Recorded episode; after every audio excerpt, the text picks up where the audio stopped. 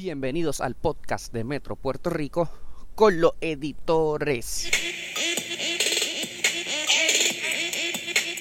Saludos amigos de Metro Puerto Rico, bienvenidos a otro episodio del podcast con los editores. Les acompaña Yola Virella, editora en jefe del periódico Metro Puerto Rico y hoy me asiste en este podcast mi compañero, colega periodista Manuel Guillama Capella. ¿Cómo estás, Manuel? Saludos a Yola, ¿verdad? En esta semana, cuando celebramos el Día de las Madres, que sabemos que es uno de los días más especiales para todos en, Puerto Rico, y tenemos un panel, ¿verdad? Con el que vamos a tener una conversación de, mucha importancia. Asimismo es, eh, como Manuel les adelanta, esta semana, el domingo es el Día de las Madres, uno de los días definitivamente que más el puertorriqueño atesora, ¿no? Esa figura materna.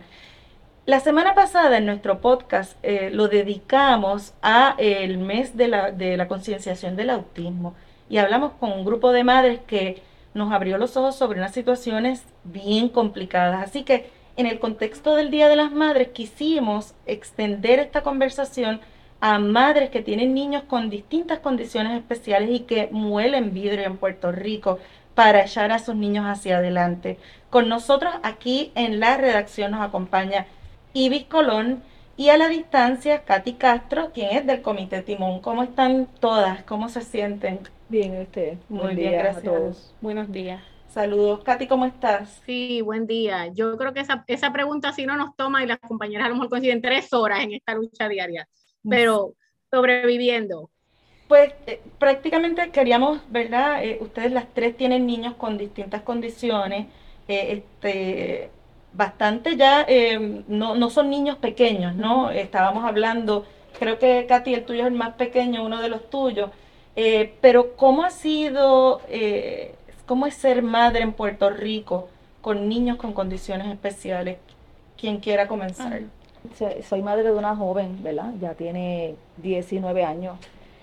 Y primero que nada, quiero decirle que ser madre de una joven con diversidad funcional es algo hermoso. Pero partiendo de esto, también es un proceso bien fuerte. Es un proceso donde lamentablemente existe un sistema, entiéndase, ya sea de educación o de salud, donde como bien dijo aquí este Rose, eh, todo, todo tiene que ser rogado. Estos derechos que están tanto en la Constitución, la ley IDEA, la ley ADA, 20 mil de leyes más que existen para beneficio de cualquier persona que así lo necesite, ¿verdad? Y en este caso de estos jóvenes con diversidad funcional, todo es bien atropellado. Es un proceso bien, bien cuesta arriba, donde lamentablemente las ayudas que tienen que existir por los fondos que llegan para, para brindar un servicio apropiado, brindan a veces un servicio y se olvidan de lo apropiado. Y en, en el caso de su hija, que ya tiene 19 años, eh, prácticamente entrando a la adultez, todo el tiempo ha sido así o hubo a lo mejor eh, una etapa que usted dice, mire, en esta etapa se hizo un intento y funcionó la cosa o siempre ha sido rogar, ir contra el sistema? Todo ha sido un proceso bien, bien nefasto y bien atropellado. Ahora mismo, como bien dije, ya tiene 19 años, pero actualmente está cursando un noveno grado, perdóneme, un, un 11. este, y lamentablemente ya ella hubiese salido del sistema y nadie sabe qué hubiese deparado en el futuro de ella. Solamente ella, ¿verdad? Dando ese máximo. Y aunque actualmente es una joven que se encuentra recibiendo el, servicio, eh, virtual a distancia, ¿verdad? Desde su hogar, de manera sincronizada, sigue siendo atropellado. Se, sigue sin recibir esos servicios que la llevarían a ella a un mejor futuro. Katy, en el caso suyo, usted está en el comité timón. Este grupo ha acudido a los tribunales. ¿En qué estatus está esa lucha? Recientemente el Supremo declaró, eh, Guillama, sí, hubo un caso específicamente sobre el, término inicial de la pandemia, ¿no? sobre unos servicios que no se proveyeron este, por un periodo de, varios meses y el Tribunal Supremo en última instancia resolvió a favor de, del Departamento de, Educación. Este, ¿verdad? ¿Cómo, Katy, cómo, el Comité Timón ha tomado esa, esa determinación y qué, refleja sobre la, la, forma en que el sistema atiende tanto a estos niños con, con necesidades especiales como a sus padres y madres? Sí, para hacer la aclaración, e, ese, ese reclamo del Comité Timón llevaba ya tiempo y llegó al, al Tribunal Supremo Sin embargo, porque inicialmente el Departamento de Educación se había negado, ¿verdad?, a conceder esas terapias o servicios para compensar el tiempo eh, de la pandemia. Cuando el caso llega al Tribunal Supremo, ¿verdad?, gracias a los esfuerzos del Comité de los Abogados del Pleito, entonces el departamento decide concederlo. Por eso, casualmente, por eso es que entonces el tribunal había una vista oral señalada y el tribunal decide dejarla sin efecto. Eh, y los abogados pidieron, ¿verdad? De todas formas que se diera la vista. Eh, hay algunas unas áreas, este, y pueden ir después de la página del comité, digamos, contactarnos. Hay algunas áreas todavía que están ahí eh, tratando de, de ultimar detalles, como por ejemplo los estudiantes que ya este, están por salir del sistema, quién los identifica, el remedio se supone, el proceso, que haya que erradicar una querella para entonces este, pedir la, la solución cuando el departamento debería ¿no? tener un listado de todos los estudiantes, como en la situación de la compañera, ya por la edad que no se le han provisto los servicios, para que sean entonces el mismo departamento el que lo el que los identifique, pero como ellas dicen, ¿verdad? Hay que estar rogando a, a cada rato. Y si me permiten, yo quería abonar a lo que ellas dicen. El, eh, en mi caso particular, ¿verdad? Yo llego al comité timón y esta lucha, yo era activista en otra área, de derechos de salud mental, eh, pero llego por, precisamente por un maltrato institucional que sufre mi hijo. Y, y de ahí en adelante, ¿verdad? Eh, yo soy creyente, así que digo, eso es lo que Dios ha usado para, para seguir en diferentes procesos y uno de ellos ha sido la situación de conseguir vivienda. También hay un desconocimiento total. Este, cuando van luego los estudiantes a, al proceso de la universidad, también porque escucho otras madres, el reto de, de, tener estudiantes con situaciones emocionales o con doble excepcionalidad. yo, la verdad, y en parte la razón por la que las invitamos a ustedes tres es por el hecho de que ustedes son madres solteras, ¿no? Lo que me imagino yo implica este, unos retos adicionales, unas complicaciones adicionales en lo que es la, la crianza de sus hijos, la, la, el apoyo que tienen para enfrentar a todos estos problemas sistémicos que nos han estado mencionando aquí. Así que vamos, ¿verdad? Nuevamente, nuevamente a empezar con Ruth. Este, el hecho, ¿verdad? de, de tener que que criar un niño con todas las necesidades especiales que tiene y las dificultades que eso implica, este, ¿cómo, cómo, cómo se exacerba todas esas situaciones al tener que enfrentarlas como una madre soltera? Eh, es muy fuerte. En mi caso, eh, como estaba diciendo bien la compañera, eh, mi caso llegó al foro federal y es frustrante, doble, doblemente uno queda en una frustración total, porque estás yendo a un foro que para la luz, ¿verdad? De todo el mundo tiene que ayudarte. Y verdaderamente a veces lo que recibimos es también más golpes. Y esto es un día a día, como dijo también Rose. Eh, en mi caso, como bien expliqué, que mi hija está tomando las clases virtuales a distancia, ¿verdad? De manera sincronizada en mi casa. Eh, nos cambió todo. Nosotros no tenemos ese día a día. Sí tenemos felicidad porque nos amamos como madre e hija pero el ver cómo mi hija va hacia atrás, porque en cuanto a notas, claro está, ella recibe mi apoyo, pero yo no soy la servidora pública que está establecida en un PEI para brindarle unos servicios a ella. Entonces el servicio no es de calidad el que ellos le brindan. Entonces el día a día la troncha a ella porque ella, ella quiere estar con sus padres, ella quiere compartir con otros jóvenes, ¿verdad?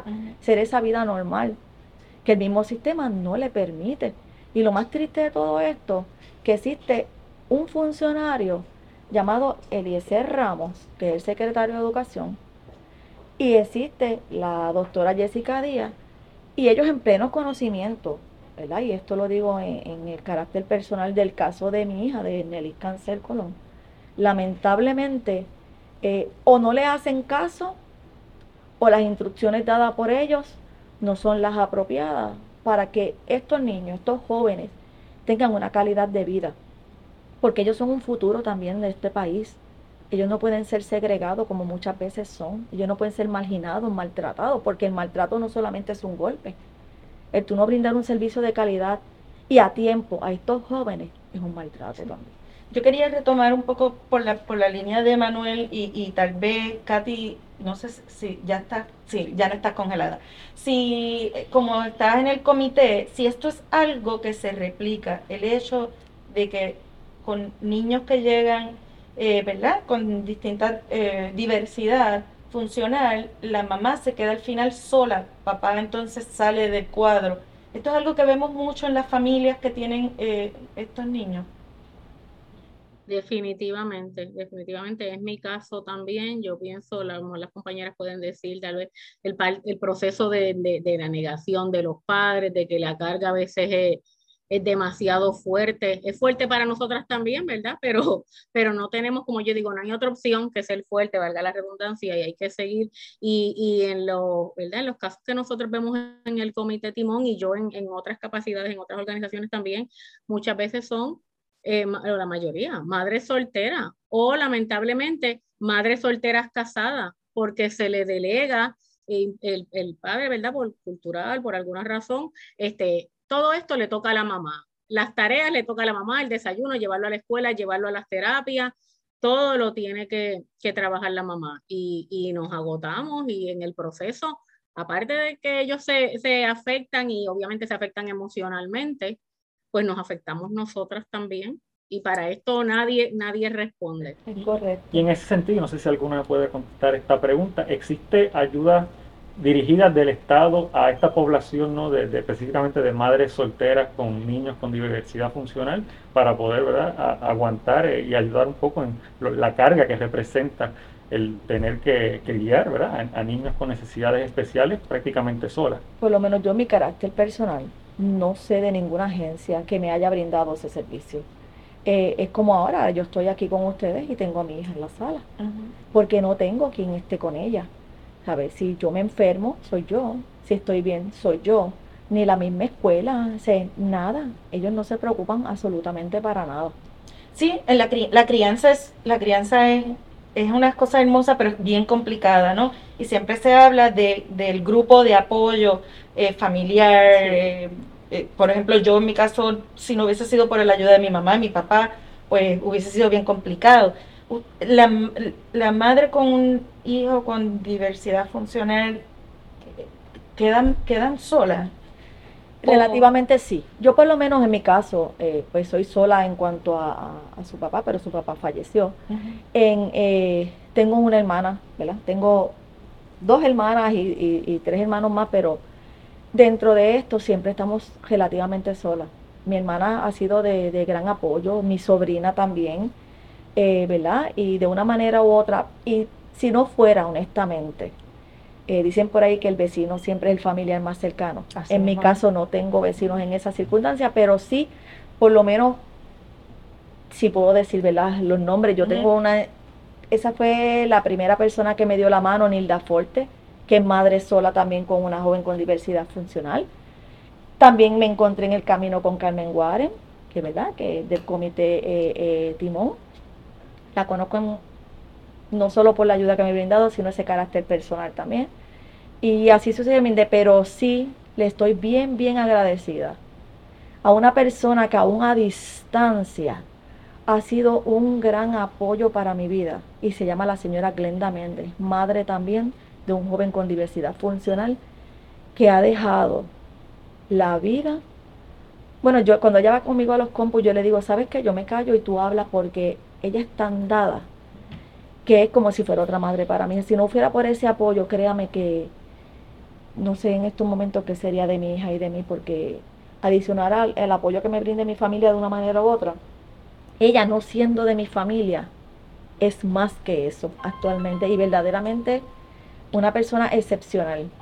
Se apoyan unas a otras, eh, eh, porque cuando íbamos a empezar me, me, decían como no estoy en un grupo, pero estoy para quien me necesite. Sí, eso, por lo menos de mi parte, eso es lo más bonito que yo he sentido, que en medio de esta frustrante lucha eh, he podido orientar con lo que me capacitan a mí, poder ser de apoyo a otros padres que están empezando. Hay muchos padres empezando y lamentablemente las cosas han seguido poniendo más difícil en el sistema, en el gobierno, la burocracia. y no hay esos apoyos. Hay madres que simplemente lo que necesitan es una hora para irse a comer un desayuno libremente, tranquilamente, como no lo puedo hacer ni tan siquiera yo. Yo tengo que desayunar con mi hija, tengo que almorzar con mi hija, yo me levanto a las, desde las siete y media hasta las dos y media para brindarle ese servicio que se supone que el departamento le brinde. ¿Eh? Le pagan a unos funcionarios para estar allá. Entonces, mi tiempo, mi calidad de vida cambia. Y no empeora porque el amor que yo tengo hacia mi hija y el amor que ella me brinda a mí, porque de lo contrario esto fuera bien nefasto. ciertamente, ¿verdad? Por todo lo que nos mencionan en, estos relatos, este, hay muchos elementos ¿no? que generan estrés, generan presión sobre ustedes, ¿no? que son madres cuyos hijos son dependientes de, de ustedes. Quisiera saber un poco, ¿no? ¿Cómo, qué, qué estrategias, si alguna, han delineado para poder manejar esa carga emocional que tiene que implicar todas estas, todos estos temas y esta, esta, estas necesidades y responsabilidades que cargan consigo a diario. O sea, ¿cómo, se aseguran de, de, cuidarse, a sí mismas. cuidarse a sí mismas? Exacto. Hay muchas organizaciones, ¿verdad? Yo, yo estuve en, algunas juntas de directores de algunas, el gobierno federal, SAMSA, manda, mandó 68 millones acá a AMSCA, pero la realidad es que no están haciendo y lo que se supone, ¿verdad? Y lo que decía la compañera, ¿con qué tiempo yo puedo darme el lujo de ir a un psicólogo, por ejemplo? ¿Quién se queda con mis hijos? Este, ni siquiera llorar en el baño, que es donde el lugar favorito que uno puede estar, porque ellos te oyen llorando y van allá. Y, y entonces el apoyo de pares entre nosotras es lo, lo fundamental. Para mí eso es una estrategia, ¿verdad? Yo uso otra, otras herramientas de, de salud mental, ¿verdad? Pues yo fui consultora de salud mental y tengo una condición, así que yo he aprendido a trabajar con alguna, pero definitivamente el apoyo de otras personas que lo viven, como las compañeras que ellas mencionaron, Carmen Warren, Glenda, gente, porque ni la familia a veces, por más buena intención que tengan, pueden comprender porque esto es, gente, perdónenme, esto es desayuno, almuerzo y cena. Y a lo mejor la gente no entiende que yo afortunadamente, ¿verdad? En la escuela de mis hijos, sí, esta mañana fue una guerra tan sencilla, un ejemplo para, para salir, porque ellos por sus issues eh, sensoriales y de autismo quieren ir en chancleta. Pues entonces hay que permitir que se pongan las medias al revés y no van con pantalones largos por el issue y eso trastoca toda la mañana. Pero hay otras personas afortunadamente que entienden que no necesariamente son los funcionarios o la familia. Eh, eh, abundando un poquito más también, y no quiero dejar afuera, este, por lo menos de mi parte, he recibido también el, apoyo de Ginés Morales. Y ella incluso ha creado un grupo de padres para los viernes, ¿verdad? Poder tener ese descanso donde, ¿verdad? Ella indica dónde se van a reunir y por lo menos ha sido eh, portavoz de paz en ese sentido, donde los padres vamos allí con los jóvenes de diversidad funcional y pasamos de verdaderamente un día espectacular. Es como yo, tengo mi intercesora Glenda Méndez, que Dios la cuida donde quiera que esté, en cuanto a la lucha con el departamento y hasta estado emocional, porque ha sido mi psicóloga. Pero también la señora Ginés Morales ha creado este grupo de padres de los viernes donde se pueden encontrar y verdaderamente eh, le brindo, ¿verdad? No sé hasta dónde pueda llegar, pero todo aquel que se pueda acercar los viernes a las distintas áreas donde están se van a sentir impactados porque es un es una fuente emocional de, apoyo. Y nos mencionabas más temprano el asunto de lo complicado que ha sido con la pandemia, ¿verdad? El, hecho de tener a, tu hija tomando clases virtuales ya por más de dos años y quería conocer en el caso de Rose y, y de Katy cómo, cómo han manejado esa situación que afecta no solamente el desarrollo académico, sino socioemocional de, de los niños y también de ustedes el tiempo que tienen como, como madres y la responsabilidad que tienen al, tener a, sus hijos en, en sus hogares. Para mí ha sido bien difícil por situaciones de salud mía propia. He tenido que eh, llenarme de fe. Es lo que me ha mantenido de pie, la fe. Esa, eh, la estrategia cuando Manuel preguntaba cómo, cómo, cómo te cuidas de ti misma, en tu caso dirías que es la fe. La fe. La fe en mí misma y, el amor de los y, y el amor de mi hijo. Eh, eh, Katy, eh, en el caso de tus nenes, eh, ¿ellos estuvieron en tu casa durante la pandemia? ¿Cómo fue el manejo para el tema educativo? Este, sí, y en mi caso también la, fe ha sido fundamental. Este, el, la complicación es que en el caso de nosotros las situaciones vienen, ahí hola compañero, desde hace años, ¿verdad? Lamentablemente que el sistema educativo no les funciona por situaciones que nunca se manejaron bien y lamentablemente sigue ocurriendo maltrato institucional, bullying, siguen ocurriendo en las escuelas. Entonces estas gotitas como que se van este, ahí, eh, ¿verdad? Acumulando y pensábamos que la pandemia, el tener la opción virtual con la tecnología que tanto les ayuda a muchos niños, iba a funcionar. porque estábamos en la escuela que todo el mundo cree que es una escuela que brilla. No fue así. Entonces, en el caso de mi hijo, por situaciones emocionales, eh, que como dije, no, la, no las atiende en el departamento, pues tuve que, sacarlo de la escuela incluso antes de los terremotos, él está con nosotros en la casa, que son ya unos cuantos añitos heavy, eh, para uno es una carga. Eh, emocional, el no poder tener este, ¿verdad? la educación apropiada que ellos merecen, que compartan con otros amigos y demás. Entonces, no hay, lamentablemente, ¿verdad? Estamos trabajando con eso porque yo no, no puedo decir, tengo que ser realista, que hay una esperanza de cuando tenemos unos hijos que tienen diversidad funcional y además tienen unas altas capacidades y con todo lo que ha pasado, porque se aburren, porque el sistema tradicional no les funciona. Y ya les tengo que decir honestamente, yo perdí las esperanzas este, de volver a una escuela tradicional, así que estamos tratando de, crear algún, algún invento porque ya han sido demasiados años, como dice el refrán, que ese perro me ha molido muchas veces y las compañeras ya me imagino que saben, eh, eh, la frustración, llegué a la escuela correcta, qué chévere, y vuelve y pasa algo y entonces se afectan los niños emocionalmente, que en mi caso es una de las cosas que más ha afectado. Ellos están ubicados en la casa eh, va una maestra todos los días. Para ellos, ¿verdad? Estamos buscando un asistente, que es otro reto, conseguir personal también. Y pensando a ver qué va a ser la ubicación, porque lamentablemente yo siempre me achaco en la salud mental. Eh, a veces los funcionarios no entienden y quieren obligar y la gente, pues mira, vamos a llevarlo, pero si el nene está pasando unos procesos y todo este tiempo de pandemia, con todo lo que ha pasado, no se pueden forzar a, obligarlos a que vuelvan a la escuela como, como si nada. Yo quería preguntarles algo que hablábamos con el grupo de madres de la Alianza de Autismo y que es un poco sensitivo un poco tabú. Y nos decía Joyce, eh, eh, esto va a sonar feo, pero es que nosotras nos planteamos la posibilidad de si yo sobreviviera a mi hijo, porque qué va a pasar cuando yo no esté. Y se, se, deteriora mi salud porque no puedo ir al médico, porque no tengo el tiempo, no tengo quien me los cuide.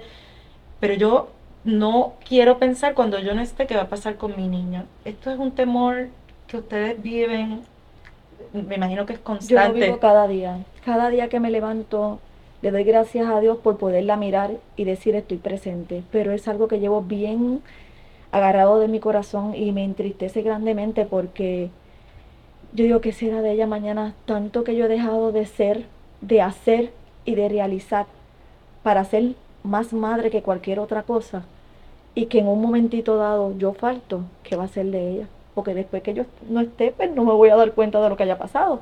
Y es, aún así me está doliendo, como si lo viviera en un retrato aún después de la muerte. Y es triste. Y quería abundar en algo ahorita, eh, en este proceso que estaba diciendo aquí la compañera, lo más triste de todo es que los padres que se empoderan, el mismo sistema los discrimina, los maltrata, los atropella. Padre que se empodera, yo pasé todas esas vicisitudes y esas dificultades, donde yo trataba de buscar el bienestar en una escuela con mi hija y sin yo conocer ni tan siquiera la escuela, todo el mundo me conocía. Porque lo más triste de esto es que no hablan en bienestar, pero sí se prestan para que los padres ya tengan un sello. Aquí vienen un padre que es, en vez de decir que es un padre luchador, es un padre problemático. Es un padre que tiene una hija que te va a causar 20 mil problemas al sistema. Cuando tú vas, a mí me han rechazado en muchas escuelas, a mi hija. Y a mí en carácter personal, con la con todo el disimulo del mundo lo han realizado y ha sido lo más atropellante. Y lo pasan a muchos padres. Cuando ya llegan ya están etiquetados y aquí no te queremos. Y cuando yo he logrado entrar, como bien he dicho, con todas mis intercesoras de una manera u otra que me han ayudado, ha sido pura candela. Como ahora en la escuela en que estoy con mi hija. Sé que aunque esté en mi casa, ha tenido que ser de esta manera, ¿verdad? Por las diversas condiciones que ella tiene, que el impacto ha sido nefasto con ella en cuanto a la pandemia. Y cómo se ha ido trabajando. Y todo ha sido una etiqueta para la mamá y para la misma estudiante. Por ende, los servicios no van a ser de calidad porque toda persona que viene, por ejemplo, viene una, una asistente a trabajar con ella y en vez de decirle vas a trabajar con una joven que tiene diversidad funcional, tiene esta condición en específico, este es su PEI porque el PEI es un documento legal que habla de todo el niño. Y ahí está plasmado cuáles son sus realidades, sus necesidades. pues no se cumple. Lo que le dicen es, pues mira, tienes una joven con esta condición, pero la mamá, ¿sabes qué? Es el rollo peor que te vas a llevar. Pues estas personas renuncian a veces sin comenzar. Entonces, ¿dónde vamos a parar? Porque el mismo sistema es un sistema drenante. Y afecta, afecta mucho la salud físico, mental, emocional, espiritual y todo lo que se pueda decir nos afectan. Pero el día a día, y como bien dijo aquí la compañera, el creer en un Dios vivo, que es el que nos sostiene, porque de lo contrario, no sabemos. Y retomando un poco esa, esa pregunta, Yola, ¿no? de este temor a lo que pudiera ocurrir en, en un futuro, me parece que parece, me parece que plantea ¿no? una interrogante sin respuestas para ustedes. ¿no? no la tiene. No la tiene porque verdaderamente, aunque mi familia me quiera dar la mano, la realidad es que mi hija, yo sé que no se va a quedar sin techo y sin comida pero toda la lucha que yo he dado, ¿quién la va a seguir? No sé si quieren abundar sobre esta situación, sobre este, esta reflexión. Yo sí, yo quería mencionar que una de las cosas es que nuestros chicos a veces tienen situaciones, ¿verdad? Hay algunas unas condiciones que ya de por sí pues tienen que ver con, con la salud física y otras otras relacionadas, pero a veces hay condiciones como por ejemplo puede ser el autismo o issues sensoriales que hacen que entonces el niño coma de más y crea obesidad, puede desarrollar otras condiciones. Entonces uno tiene esa preocupación como padre. El, el asunto emocional que lamentablemente ustedes no tienen idea, para mí esa es la verdadera epidemia, escuchar casos de niños de seis años. Este, yo tuve que llevar a mi hijo a, al hospital, este, el único que hay, ¿verdad? Para, no voy a decir nombre, para niños pequeños y uno como madre tener que enfrentar que tengan que llevarte a tu hijo porque a lo mejor se quiere quitar la vida y la, la posibilidad de tener que dejar un, un, niño este, ingresado en un hospital y esto sigue ocurriendo y para mí, ¿verdad? A base de que mi experiencia mayormente ha sido en esa área de salud mental, el temor es algo que puedan hacerle en la escuela que sea un retroceso y atente contra su vida o se corte, porque yo tengo una mayor ya también que tuvo situaciones emocionales que tampoco se atendieron bien, ¿verdad? Ahora yo me, he empoderado con las consecuencias de lo que dice la compañera. Este, pero ese otro asunto de, de, salud mental, de que a veces nuestros chicos, pues a lo mejor no explota ahora, pero desarrollan otras situaciones de adicción, eh, otras conductas también autodestructivas. Y, ese temor yo creo que definitivamente, como dice Joyce, todas lo tenemos. Volviendo al, tema que nos trajo aquí, que es el, domingo, la celebración del Día de las Madres, ¿cómo ustedes, cada una, si me pueden dar una reflexión personal de lo que significa ser madre para ustedes, lo que ha sido la experiencia de ser madre? Bueno, para mí ser madre, disculpa compañera, para, para mí ser madre es una bendición.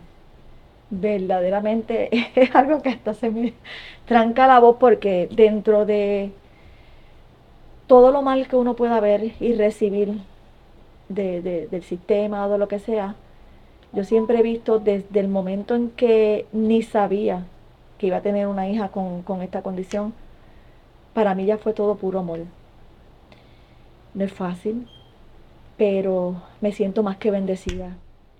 Y si volviera a nacer y Dios me diera la oportunidad de ser madre, volvería a ser madre de la joven que tengo actualmente. Tati, tu reflexión sobre el domingo Día de las Madres. Pues yo tengo que coincidir con ella, es una bendición. Yo decía que no iba a tener hijos. La carrera, lo que yo quería profesionalmente, todas las otras cosas se quedaron a un lado por tener que meterme tanto en esta situación de, de educación y demás. Y ha sido también una bendición no solamente empoderarme, sino a pesar de ser una madre problemática, como ellas decían, también yo tengo esa etiqueta, este, Sí, miren, esto es real. En una, en una escuela que estaban mis hijos antes, reunieron un personal, les hicieron dejar los celulares afuera y les dijeron que no querían que tuvieran contacto conmigo ni por chat ni que me saludaran. Este, entonces, eso me ha permitido a mí, sin embargo, es, funcionarios de esa escuela me contactan para, a la madre problemática para pedir ayuda. O sea que esa bendición, todo lo que yo he podido crecer, lo que me ha edificado, aprender a través de mis hijos, eh, también he podido, ¿verdad?, ayudar a otros, pero pues, no les puedo negar que también hay un momento que uno quiere salir, salir corriendo, así que es una oportunidad de, de crecimiento por todas partes. Pues para ellos que el domingo, yo sé que ¿sabes? Que puedan con- compartir todo el tiempo, están con ustedes, pero días especiales, ¿no? De, Ujú. de ese amor de, de, de la maternidad y a veces, ¿verdad? Mientras más complicado es, más se fortalece ese vínculo de madre e hijo, pienso, ¿verdad? Yo Desde la- afuera. Yo las quiero felicitar a todas, ¿verdad? Todas las que son madres y aquellas que no han podido hacerlo y de una manera u otra con sus sobrinos, con su lo que sea, de una manera u otra nos convertimos en madre, porque a veces un vecino puede ser más madre, más padre, más compañero. Y espero que pasen un día excelente y que sobre todo ese amor abunde. Lo más importante es tener amor, paz, felicidad y sobre todo salud. Gracias. Bueno, pues felicidades a las tres y, y felicidades por, ¿verdad? Por, por llevar la voz cantante y no quedarse a mina, la- ¿cómo es? Eh, que el A minar. sistema la, la, la, La- la, las minimice, Sí. ¿no? Eh, que sean empoderadas aunque le pongan esa etiqueta de problemática. Aquí van las madres problemáticas a celebrar el Día de las Madres. Miren, gracias. Las madres problemáticas, los padres y los familiares son bienvenidos en el comité Timón. Así es. Muchas gracias nuevamente. Manuel, no sé si había una pregunta que se quedara en el tintero. No, yo creo que cubrimos todas las bases ahí. Te felicitamos a ti también, que eres otra madre problemática de, Sí. de Sebastián. Así que, ¿verdad? Me uno a tu, a tu llamado, ¿no? A que todas las familias puedan pasar este domingo juntos, ¿no? Y, y- y expresar ese amor, ¿no? Que tantas veces nos permite cargarnos en estas situaciones tan complicadas como las que ustedes nos han relatado. Así mismo es. Ustedes amigos de Metro Puerto Rico, sigan conectados a todas nuestras plataformas digitales.